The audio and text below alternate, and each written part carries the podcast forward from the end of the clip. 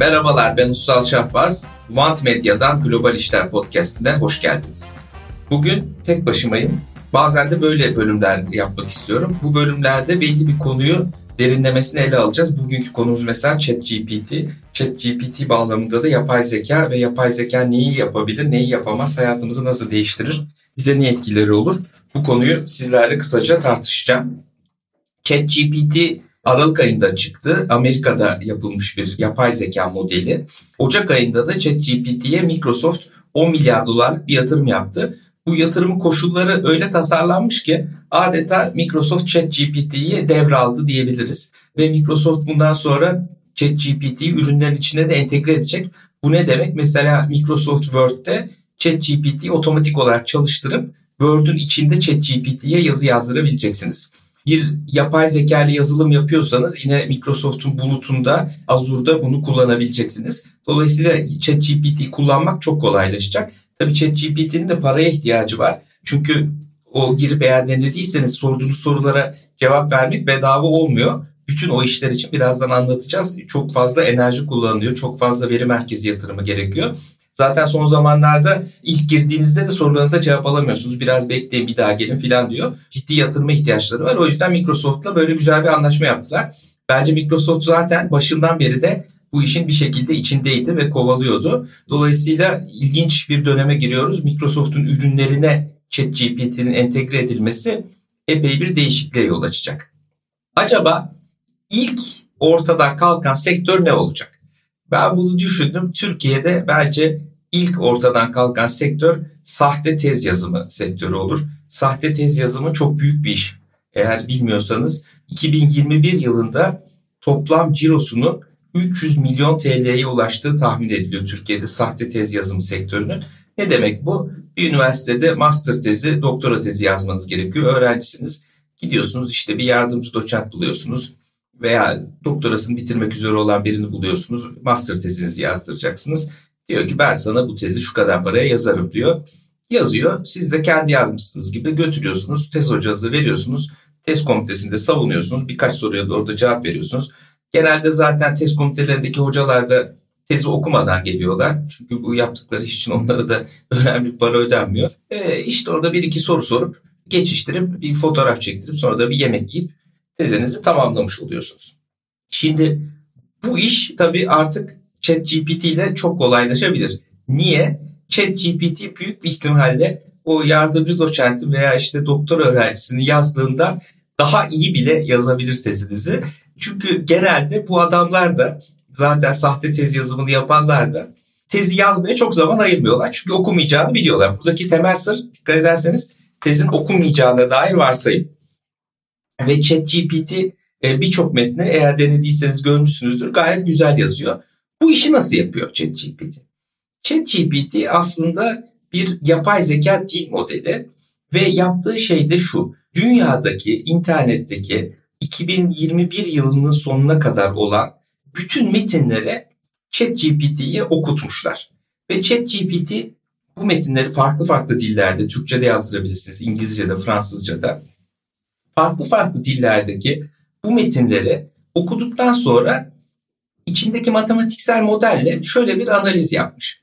Ussal kelimesinden sonra şahbaz kelimesi çok geliyor.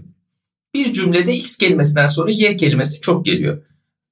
Belli bir cümleden sonra şöyle bir cümle çok geliyor. Bu analizleri yaptıktan sonra kendini eğitmiş. Eğer yazdığı metin dünyadaki o diğer metinlere uyumluysa kendine bir ödül veriyor. Eğer uyumsuzsa yani bir kelimeden sonra öbür kelimenin geldiği tutmuyorsa o metinde dünyadaki metinlerle uyumlu değilse kendine bir ceza veriyor. Böyle böyle böyle böyle eğite eğite eğite eğite dünyadaki o metinleri sanki o metinlerin yazarıymış gibi yazabilecek bir kapasiteye erişmiş.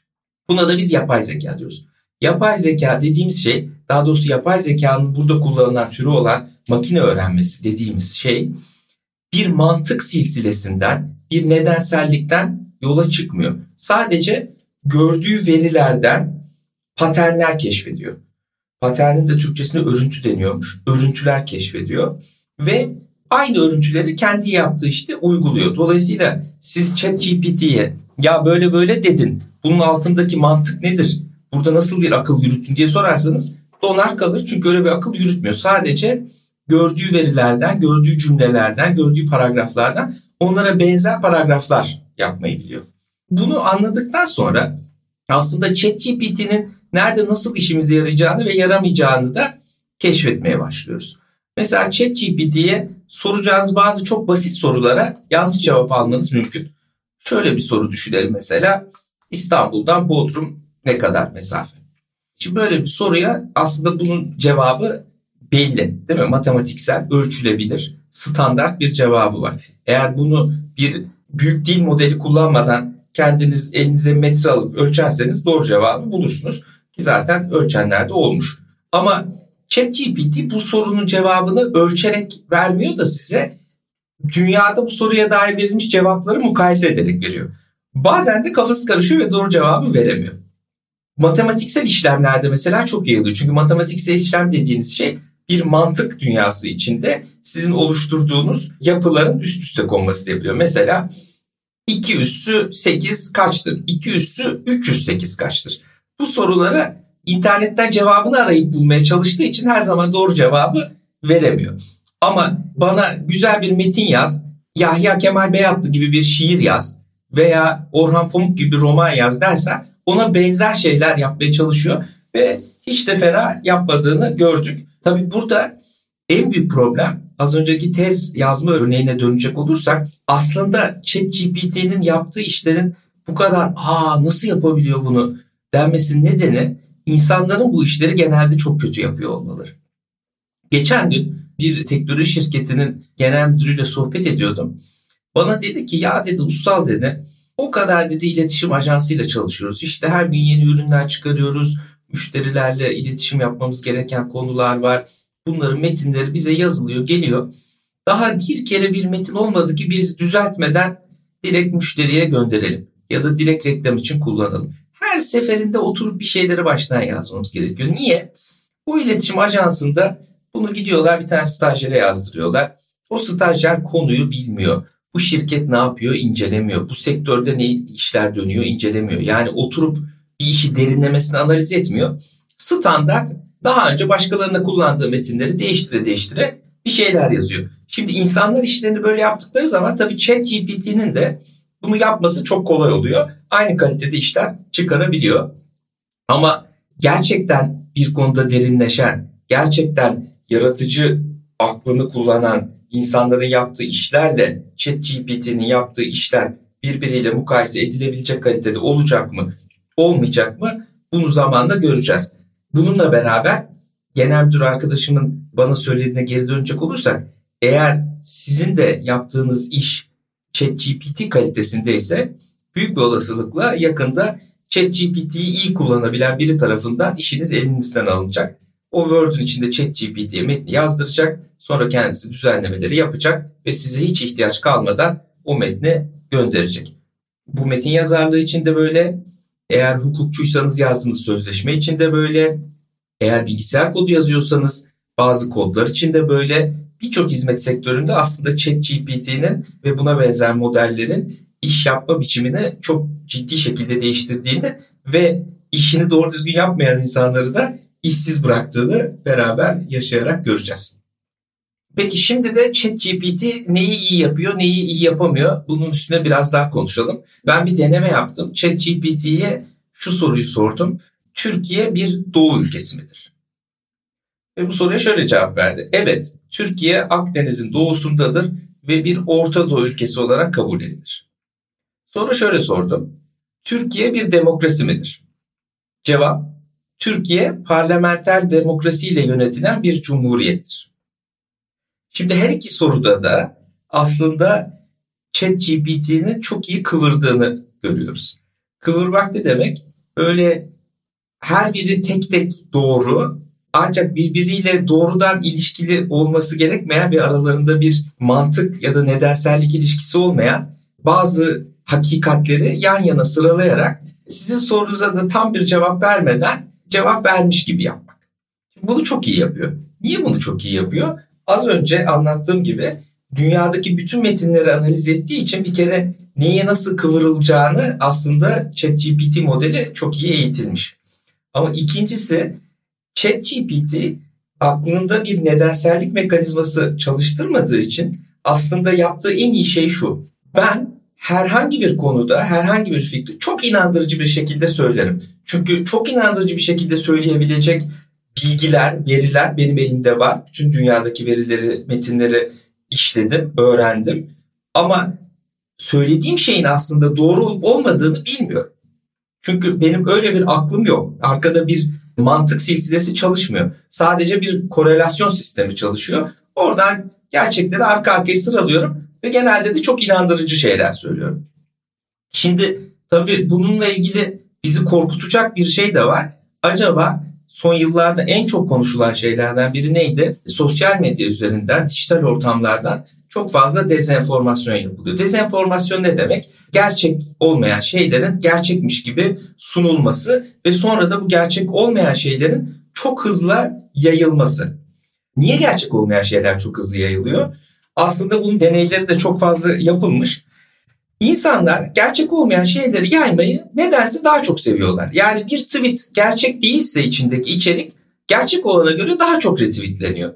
Veya Instagram'da veya TikTok'ta daha çok paylaşılıyor. Çünkü gerçek olmayan şeyler, tabii gerçek olmayan şeyleri oraya konmasının bir amacı var. Genelde insanları kışkırtan, başkalarına karşı düşmanlaştıran, duygularına hitap ederek onları gaza getiren şeyler oluyor. Tribünlere oynayan bilgiler oluyor ve bunlar çok daha hızlı yayılıyor gerçek bilgilerden. Dolayısıyla kötü para iyi parayı kovar diye bir ekonomide kural vardır. Aynı onun gibi birçok zaman dijital ortamlarda yalan bilgi gerçek bilgiyi kovuyor. Bu tabii hakikatin bir bakımı ortadan kalkması demek. Çünkü birçok kişi aa internette yazıyor. Aa Twitter'da yazıyor. Aa Facebook'ta benim üye olduğum bilmem ne grubunda yazdı. Veya WhatsApp'tan bu bilgi geldi kesin doğrudur. Bir liste geldi. Hep de bunlar böyle listeler şeklinde olur biliyorsunuz. 1, 2, 3 şeklinde. E bunları herkes yalan olan şeylere inanırsa aslında toplumun üzerinde anlaştığı bir doğru kavramı da olmuyor. Bu doğru kavramı ortada olmayınca da toplumu bir araya getirmek, politik açıdan ortak iş yapabilmek, bir inanç sistemi çerçevesinde insanların bir arada yaşamasını sağlayabilmek gittikçe güçleşiyor. Peki ChatGPT'nin burada ne rolü var ya da ne rolü olabilir? Beni korkutan şey şu açıkçası. Türkiye'de 14 Mayıs'ta seçime gidiyoruz ve seçimler dezenformasyon için en uygun zaman. Niye? Seçim sonuçlarını yalan haberle etkilemek mümkün. Daha da ötesinde bunun Rusya'nın Amerika'da 2016 seçiminde yaptığı gibi hem Rusya Trump'ı öne çıkaracak bazı bilgi operasyonları yapmıştı. Ne yapmıştı mesela? Makedonya'da çok büyük böyle yalan haber yazılan merkezler kurmuşlar. Orada freelancerları tutmuşlar. İngilizce yalan yanlış haberler yazıyor bunlar. Ondan sonra da bu haberleri alıp internetten pompalayarak yaydılar. Bunlar hem seçim sonuçlarını değiştirdiği genel olarak artık kabul gören bir gerçek Amerika'da hem de bence seçim sonuçlarından daha önemlisi demokratik sisteme olan inancı da zedeledi. Yani seçim sonuçları artık kimsenin inanmadığı şeyler haline geldi. Nitekim bir sonraki seçimde yani 2020 seçimlerinde Trump'ın çağrısına uyan bir güruh seçim sonuçlarına inanmadığı için Amerikan senatosunu işgal etti. Orada çatışmalar çıktı, ölenler oldu. Amerika tarihinde görülmemiş şeyler. Bunun aynısı geçen ay Brezilya'da yaşandı. Seçim sonuçlarına inanmayan bir kalabalık gitti Brezilya'nın başkentindeki kamu binalarını işgal etti. Niye? Çünkü onlara giden WhatsApp mesajları, onlara giden tweetler, onlara giden TikTok videoları seçim sonuçlarının yalan olduğunu söylüyordu. Şimdi 14 Mayıs seçimlerine biz giderken benzer şeyler ben Türkiye'de de yaşanma ihtimalini yüksek görüyorum. Ve ChatGPT'nin kullanıldığı ilk seçim olabilir 14 Mayıs seçimleri. Çünkü bu sözünü ettiğim diğer seçimlerde ne Amerika'da ne Brezilya'da o zaman ChatGPT teknolojisi yoktu. Dünyada bunun ilk denendiği dezenformasyon için ChatGPT'nin ilk kullanıldığı seçim olabilir. Ne olacak ChatGPT kullanılınca? Birincisi dezenformasyon yapmak çok kolaylaşacak. Çünkü metni artık sizin yazmanıza uğraşmanıza gerek yok. Bilgisayara yazdırıyorsunuz. Az önce de söylediğim gibi gayet güzel kıvırıyor yapay zeka. Ondan sonra çatır çatır bunları vereceksiniz. Bir kere dezenformasyon yapılan içerik miktarı çok artacak. Çünkü artık insan gücü kullanmanıza gerek yok ya da çok az insan gücüyle bu işi halledebiliyorsunuz. İkincisi beni esas korkutan birden fazla yalanı aynı anda piyasaya sürüp hangisinin daha çok yayıldığını görüp o yalanların üzerine daha çok gitmek mümkün olacak. Çünkü yalan üretmek kolaylaşınca aynı anda 10 tane yalan üretin, 10 farklı tweet atın farklı hesaplardan. Bakın hangisi daha çok retweetleniyor. Sonra ona benzer başka yalanlar üretin. Dolayısıyla bu deneme yalınma, buna AB testing deniyor internet literatüründe. Dezenformasyonu daha kolay ve hızlı hale getirecek. Üçüncüsü ise ironik bir şekilde az önce tartıştığımız gibi yalan haber metinlerinin kalitesi artabilir. Çünkü bu işte Türkiye'deki yalan habercileri de takip ediyorsanız Ebabiller vesaire ya da ana akım medyadaki yalan haber, yalan yanlış akım yapan televizyonları çok kalitesiz. Berbat. Çünkü bunlar ucuz adam çalıştırıyorlar. Çalışanlar da kendi yaptıkları işe inanmıyorlar. O yüzden korkunç şeyler yazıyorlar. Yani yalanlar bile kötü. Ama işin içine chat GPT girdiği zaman bence daha kaliteli metinler, daha güzel yalanlar ortaya çıkabilir. Tabii işin kötü tarafı bu yalanlar daha inandırıcı olabilir.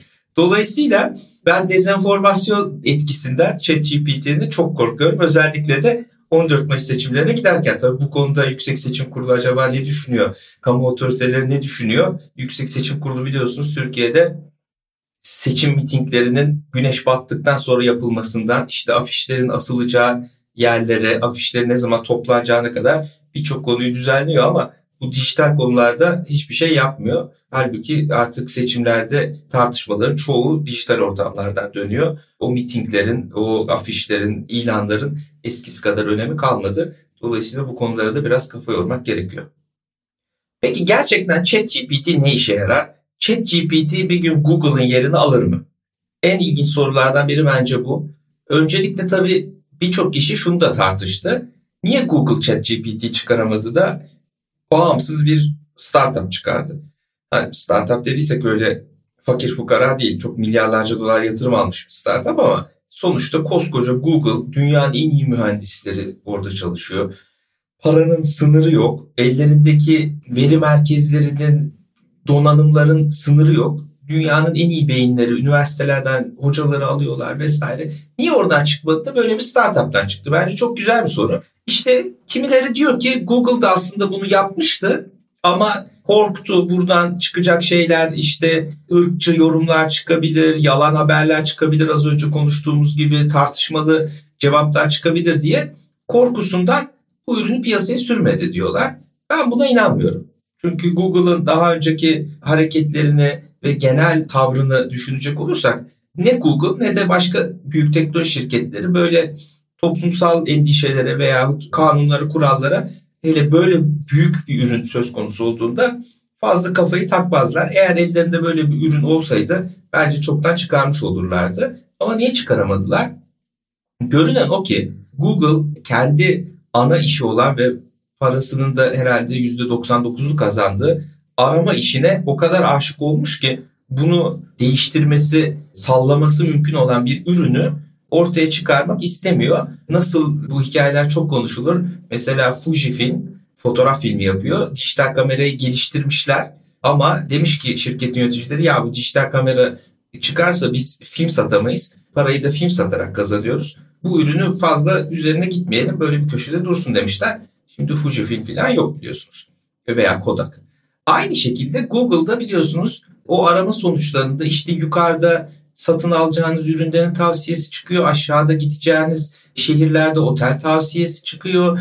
E, bir sürü şeyi kendisi parayla satıyor o ekranda. Google'ın bir arama yaptığınız zaman ekranın %60-70'i parayla satılan bölümlerden oluşuyor. Sonra aşağıda kendi aradığınız şeyin cevaplarını buluyorsunuz. Şimdi eğer ChatGPT Google'da çalışıyor olsaydı en başta aradığınız şeyin cevabını görecektiniz ve o reklam verilen yerlere gerek kalmamış olacaktı.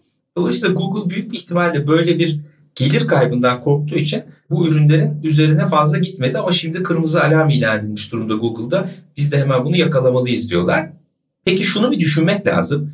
Acaba ChatGPT Google'ın yaptığı arama işinin yerini alır mı? Burada bir felsefi bir soru var bence. Çünkü niye internette bir bilgi ararız veya genel olarak niye internet dünyada bir bilgi ararız. Eskiden de gidip kütüphaneye bakıyordu değil mi? İnsanlar orada dergileri, yayınları okuyorlardı. Kütüphaneciye belki soruyorlardı. E niye bir bilgi ararız? Aslında bunu böyle iki kategoriye ayırmak mümkün. Bir tanesi şu. Bir soruya cevap ararız. Mesela ben kayağa gideceğim. Şu ayakkabıyla kayak yapabilir miyim? Bu su alır mı? İşte ayağımı o kayak yapmaya müsait midir vesaire. Böyle basit bir soruya cevap arayabiliriz. Ve böyle basit bir soruya cevap aradığımız zaman ChatGPT gibi uygulamalar bence bunun cevabını öyle ya da böyle biraz kıvırarak da olsa veriyorlar. Sizi tatmin edebilecek bir cevap almanız mümkün. Ama bir de şöyle bir arama türü var. Mesela ben bir podcast çekeceğim. Acaba iyi bir podcast nasıl çekilir? Podcast dünyasında neler oluyor? Dünyadaki iyi podcastçiler kimlerdir? Ben kimlerden öğrenebilirim? Bir konuda böyle derinleşmek, o konuyu anlamak, birazcık entelektüel zevklerinizi tatmin etmek, o konuyu öğrenmek için bir arama yapıyorsanız aslında ChatGPT pek de doğru yol değil. O zaman sizin elinize bir referans listesinin çıkması gerekiyor. O da ChatGPT'de yok. Yani ChatGPT'nin verdiği cevaplarda ben bu cevabı şuradan öğrendim, ben bu cevabı buradan öğrendim size söylüyorum demiyor. Diyemez de zaten bilmiyor. Çünkü az önce anlattığım gibi ChatGPT bütün dünyadaki metinlerden kafasında bir sentez yaparak size o cevabı söylüyor. Halbuki Google'da veya başka bir arama motorunda arama yaptığınız zaman sizin karşınıza belli referanslar geliyor. Siz o referansları hem daha derinlemesine okuma imkanına kavuşuyorsunuz hem de karşıt görüşler varsa o referansların otoritesine göre bunları değerlendirme, birine inanma, birine inanmama veya onların sentezini yapma imkanına kavuşuyorsunuz. Dolayısıyla ChatGPT'nin kullanılacağı bilgi aramayla bizim geleneksel arama motorlarının kullanılacağı arama ihtiyaçları aslında birbirinden farklı olabilir. Dolayısıyla ChatGPT Google'ın belli yaptığı işleri yerine alacaktır ama bütün yaptığı işlerin de yerini alacağını düşünmüyorum. Yine hala bizim geleneksel arama sistemlerimiz için fırsat olacak. Burada da çeşitli iş fırsatları olabilir diye düşünüyorum. Evet, değerli dinleyiciler bugün ChatGPT'yi konuştuk. Umarım beğenmişsinizdir sohbetimizi. Sizden ricam eğer bu podcast'i beğeniyorsanız dinlediğiniz platformda Spotify'da, Apple Podcast'te nerede dinliyorsanız beğen tuşuna basarak destek olabilirsiniz.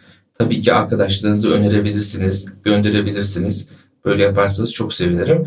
Bir tane de haftalık bülten çıkarıyorum. Bir e-posta bülteni her çarşamba sabahı. Yine aynı konularda teknoloji, toplum, politikanın kesişiminde güzel linkler, okumalar ve benim yorumlarımla e, posta kutunuzda oluyor. Bu podcast'i beğendiyseniz o bülteni de beğenebilirsiniz. Dolayısıyla www.globalisler.com adresinden üye olabilirsiniz. www.globalistler.com Eğer bana ulaşmak isterseniz de Twitter'dan takip edebilirsiniz. Ulusal Twitter ismim. Veya bu bültene abone olup oradan da ulaşabilirsiniz. Hepinize çok teşekkürler. Bir sonraki podcast'te yine enteresan bir konu veya konukla görüşmek üzere.